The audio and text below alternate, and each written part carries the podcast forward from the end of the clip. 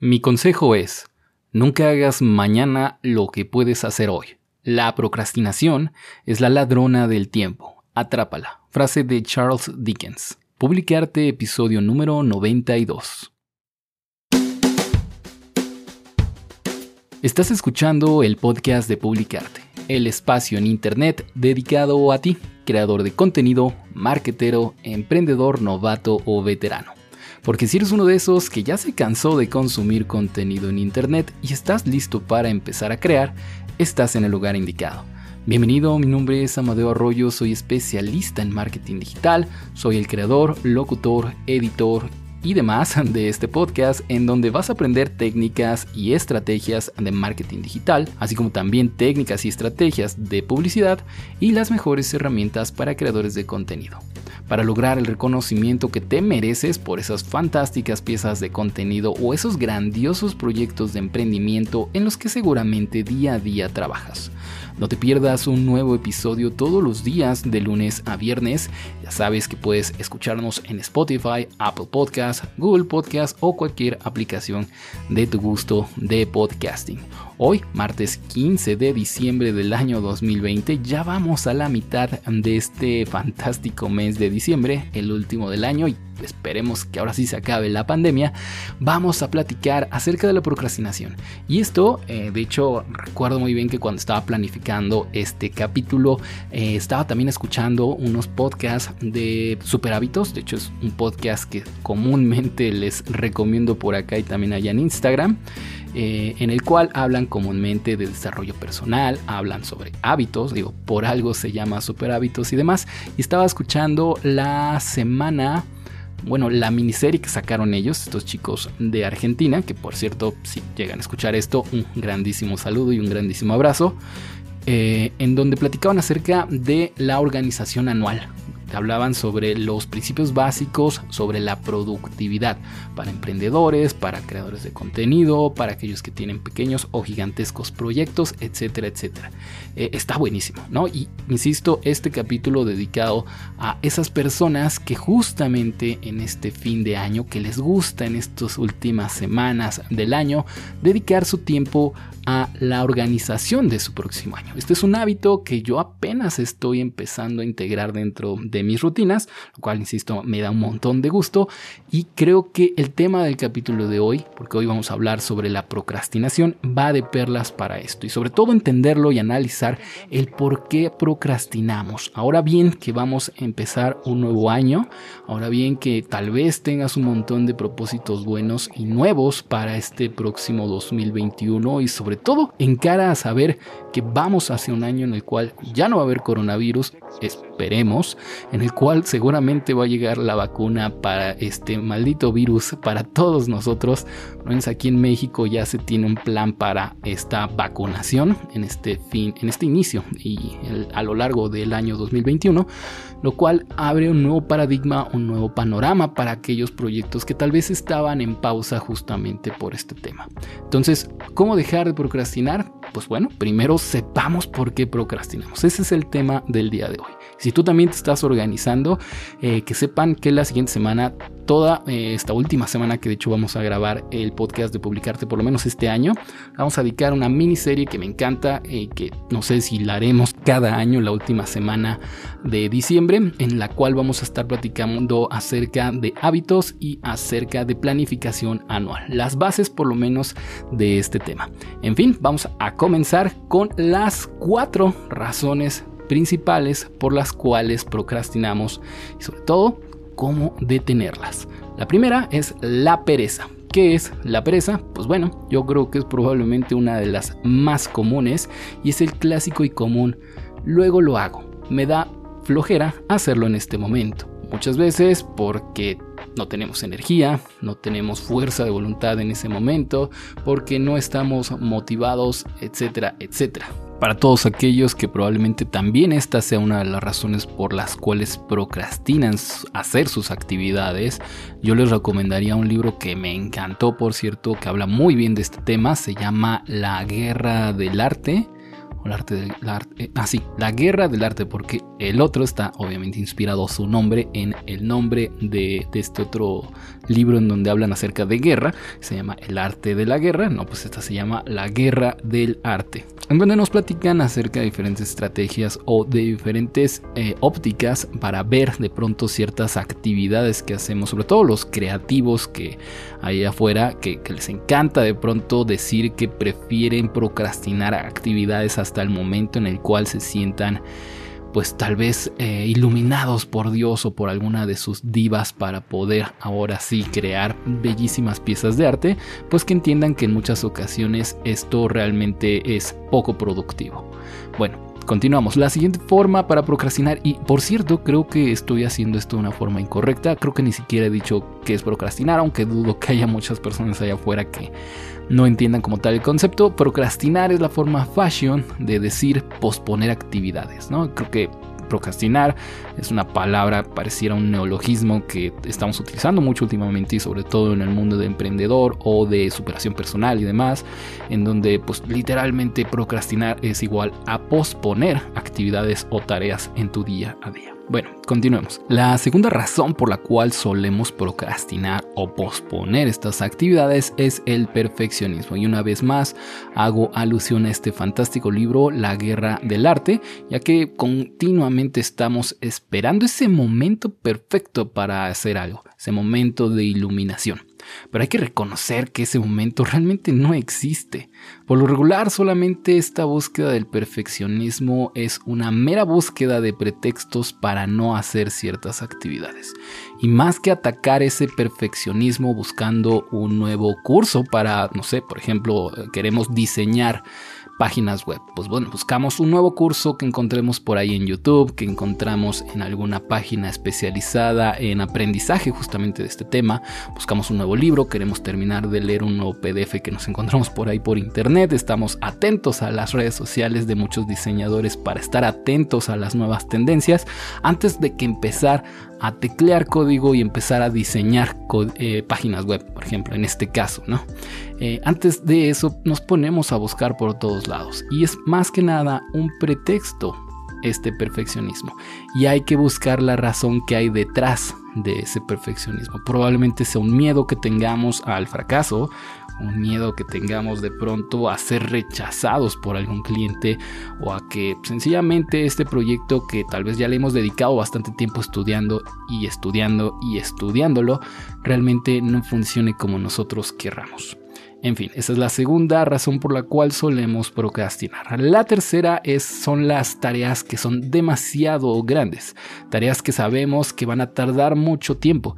El ser humano tiene la necesidad de que al terminar el día se sienta, bueno, que tenga la sensación de logro y como sabemos que no podremos acabar ciertos proyectos, pues bueno, los posponemos. Las grandes tareas también es otro grandísimo clásico y ante este yo les recomendaría que de hecho escuchen mis podcasts que saqué hace un par de semanas, si no mal recuerdo, la última miniserie en la cual hablé acerca del método GTD o Get Things, Things Done, en donde íbamos desarrollando como de pronto algunas tareas que nos poníamos en nuestro día a día no son tareas como tal, sino más bien proyectos. Toda aquella actividad que requiera más de dos actividades son realmente proyectos que deberíamos de desglosar en diferentes subtareas, inclusive a veces en sub subtareas para poder ser realizados. Y ese es el consejo cuando nos encontramos con tareas muy grandes. Sencillamente desmenucémonos desmenucémoslas en tareas más chiquitas y entonces ahora sí las ponemos en una agenda, las ponemos en nuestro time blocking, etcétera, etcétera, para evitar procrastinarlas la próxima vez que nos enfrentemos a ella. Por ejemplo, el clásico ejemplo de este caso es cuando hablamos acerca de escribir un libro, por ejemplo. No podemos escribir un libro en un día y si lo logramos va a ser un libro seguramente muy malo que va a necesitar bastantes revisiones. Entonces, el escribir un libro no es una tarea, sino más bien un proyecto. Desmenúzalo en hojas, en capítulos, en secciones, en lo que tú quieras, pero obviamente desarrollalo con el tiempo. Ponte objetivos diarios, ponte objetivos semanales para poder llegar a ese fin que es lograr el proyecto de escribir un libro. Pero no lo hagas en un día porque es literalmente imposible. Luego, La siguiente razón por la cual eh, solemos procrastinar nuestras tareas, nuestros proyectos, son las decisiones. Esto pasa cuando no hacemos algo, no hacemos una actividad porque tenemos que tomar decisiones para poder continuar. Cuando tenemos que lanzar, por ejemplo, una web, una página en internet, pero aún no decidimos el nombre de la misma o no sabemos los colores corporativos que vamos a utilizar, las fuentes, aún no encontramos el logo perfecto, inclusive está relacionado con el perfeccionismo, pues bueno, al tener que tomar esas decisiones y que eso nos va a costar trabajo, terminamos procrastinando la creación de esta página web, que obviamente sería realmente un proyecto también, ¿no? De hecho, en este ejemplo creo que junté el perfeccionismo, eh, una gran tarea que más bien debería de ser un proyecto y eh, la decisión, ¿no? Eh, las, los caminos bifurcados de pronto, ¿no? Si no queremos tomar esa decisión de si escoger una web que sea más, qué sé yo, corporativa o una web mucho más divertida y juvenil, al no querer tomar esa decisión también terminamos procrastinando. Muy bien, ya sabemos esas cuatro razones por las cuales comúnmente procrastinamos. Vuelvo a repetirlas, es la pereza, el perfeccionismo, que nos enfrentamos a grandes tareas y que no queremos tomar decisiones. Ahora como un segundo paso y en esta segunda mitad del episodio hablemos sobre algunas estrategias para encontrar la solución a cada uno de estos problemas de procrastinación. La primera estrategia que les recomiendo es tener una agenda. Les voy a dejar acá abajo un link para que escuchen si ustedes gustan el podcast en el cual hablé acerca de time blocking. A mi parecer eh, junto con la agenda que es más o menos lo mismo eh, es una forma para poder evitar procrastinar. En muchas ocasiones estas grandes tareas, estos proyectos de, de perfeccionismo o estas ocasiones sobre todo cuando tenemos pereza para hacer cierta actividad, una solución es agendar time bloquear, depende de la estrategia que escojas, esa actividad en un momento específico de tu día, de tu semana, inclusive en varios momentos para que puedas llevarla a cabo. Ahora bien, eh, para esto es tan sencillo como tener una cuenta de Gmail y tener tu Google Calendar de verdad. No se compliquen más buscando otras herramientas, buscando otros calendarios cuando muy probablemente ya tengas esta app en tus manos y si es que por ejemplo de pronto utilizas eh, pues qué sé yo, lo, el, calendario de tu iPhone porque utilizas ese tipo de smartphone, pues bueno, no te compliques una vez más, utiliza ese, es lo mismo exactamente.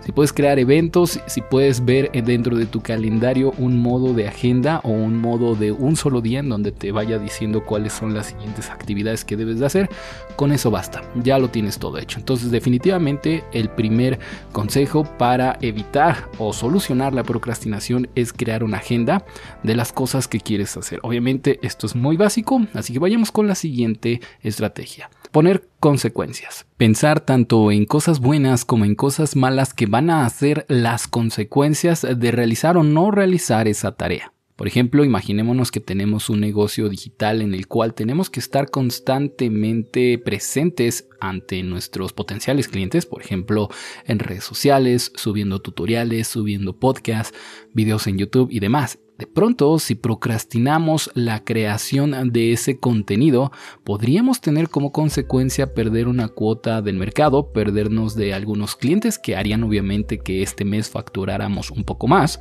entre otras cosas. Por ejemplo, también podríamos pensar que aparecieran nuevos competidores de pronto, ¿no? Si hay alguien por ahí testeando el mercado, revisando y esperando a que tú te duermas en tus laureles, cuando vea que dejes de publicar de pronto, probablemente él diga, ok, este es mi momento para atender a esas personas que él está olvidando porque las procrastinó o por cualquier cosa que le esté pasando, ¿no? Probablemente no sepa qué está pasando otras bambalinas, pero cuando vea, cuando escuche que de pronto ya no estás, él surja. Entonces, que aparezcan nuevos eh, competidores también podría ser una consecuencia. Entonces, piensa en esas cosas buenas, en esas cosas malas, y yo sé que de pronto esto podría ser un poco más eh, filosófico o de introspección, pero es muy importante que si tienes en cuenta las consecuencias de tu no actuar, te pongas manos a la obra. La siguiente estrategia para evitar procrastinar es poner recompensas y penalizaciones más allá de pensar en esas consecuencias que podría tener el no crear tu siguiente blog post, por ejemplo. En estas tú decides completamente aquellas cosas que a ti te gusten como recompensas y esto más que nada pensando en la estructura básica de todo buen hábito, es decir, eh, ese detonador o esa cosa que nos recuerda que tenemos que realizar cierta actividad. Por ejemplo, grabar tu podcast. Grabar tu podcast es el hábito. Y luego la parte tercera, que ahora sí sería la recomendación para evitar procrastinar, es tener una buena recompensa al hacer cierta actividad. Por ejemplo, si te gustan los videojuegos, tal vez después de grabar tu podcast puedas aventarte una o dos partiditas de tu juego favorito, una media hora, o inclusive más si la actividad lo amerita o si tienes el tiempo para hacerlo, o cualquier otra cosa que a ti te guste, una comida rica, salir a pasear con tus amigos, un, qué sé yo, comerte tu dulce favorito, un chocolate, un café, un mate, depende de dónde nos estés escuchando, probablemente prefieras esta otra bebida.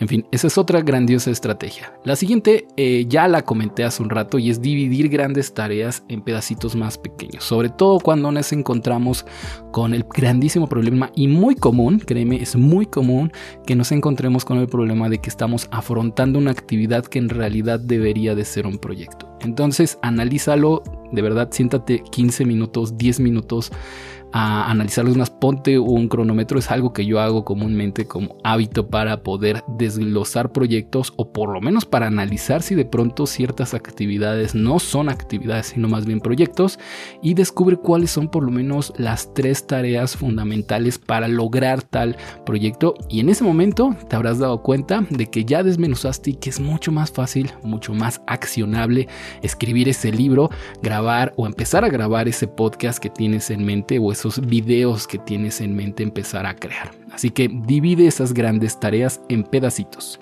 La siguiente eh, forma, la siguiente estrategia que tenemos para evitar procrastinar es el accountability o el delegar o el pasarle cuentas, rendirle cuentas a alguien más. Esto se puede hacer de tres o cuatro formas, eh, dependiendo de cuál sea la profundidad que quieras hacerlo. Una del vez de las más, tal vez no más difíciles, pero sí que necesitamos eh, pues cierta organización es hacer un mastermind group, un grupo de mastermind o un grupo de personas que se reúnan y que conozcan o que estén bajo los mismos objetivos, que no sean como tal directamente de competencia, pero que tal vez, por ejemplo, todos se dediquen a negocios digitales, por ejemplo. Uno tiene una tienda digital donde vende, qué sé yo, Funko Pops, otro tiene, qué sé yo, una escuela digital de inglés y otra de esas personas de ese grupo da asesorías de finanzas. Creo que usamos muy seguido esto de las asesorías de finanzas y es que está muy de moda. Entonces esas tres personas se reúnen porque tienen los negocios online como el común denominador y se ponen a platicar acerca de esas cosas o actividades que tienen que realizar durante la semana.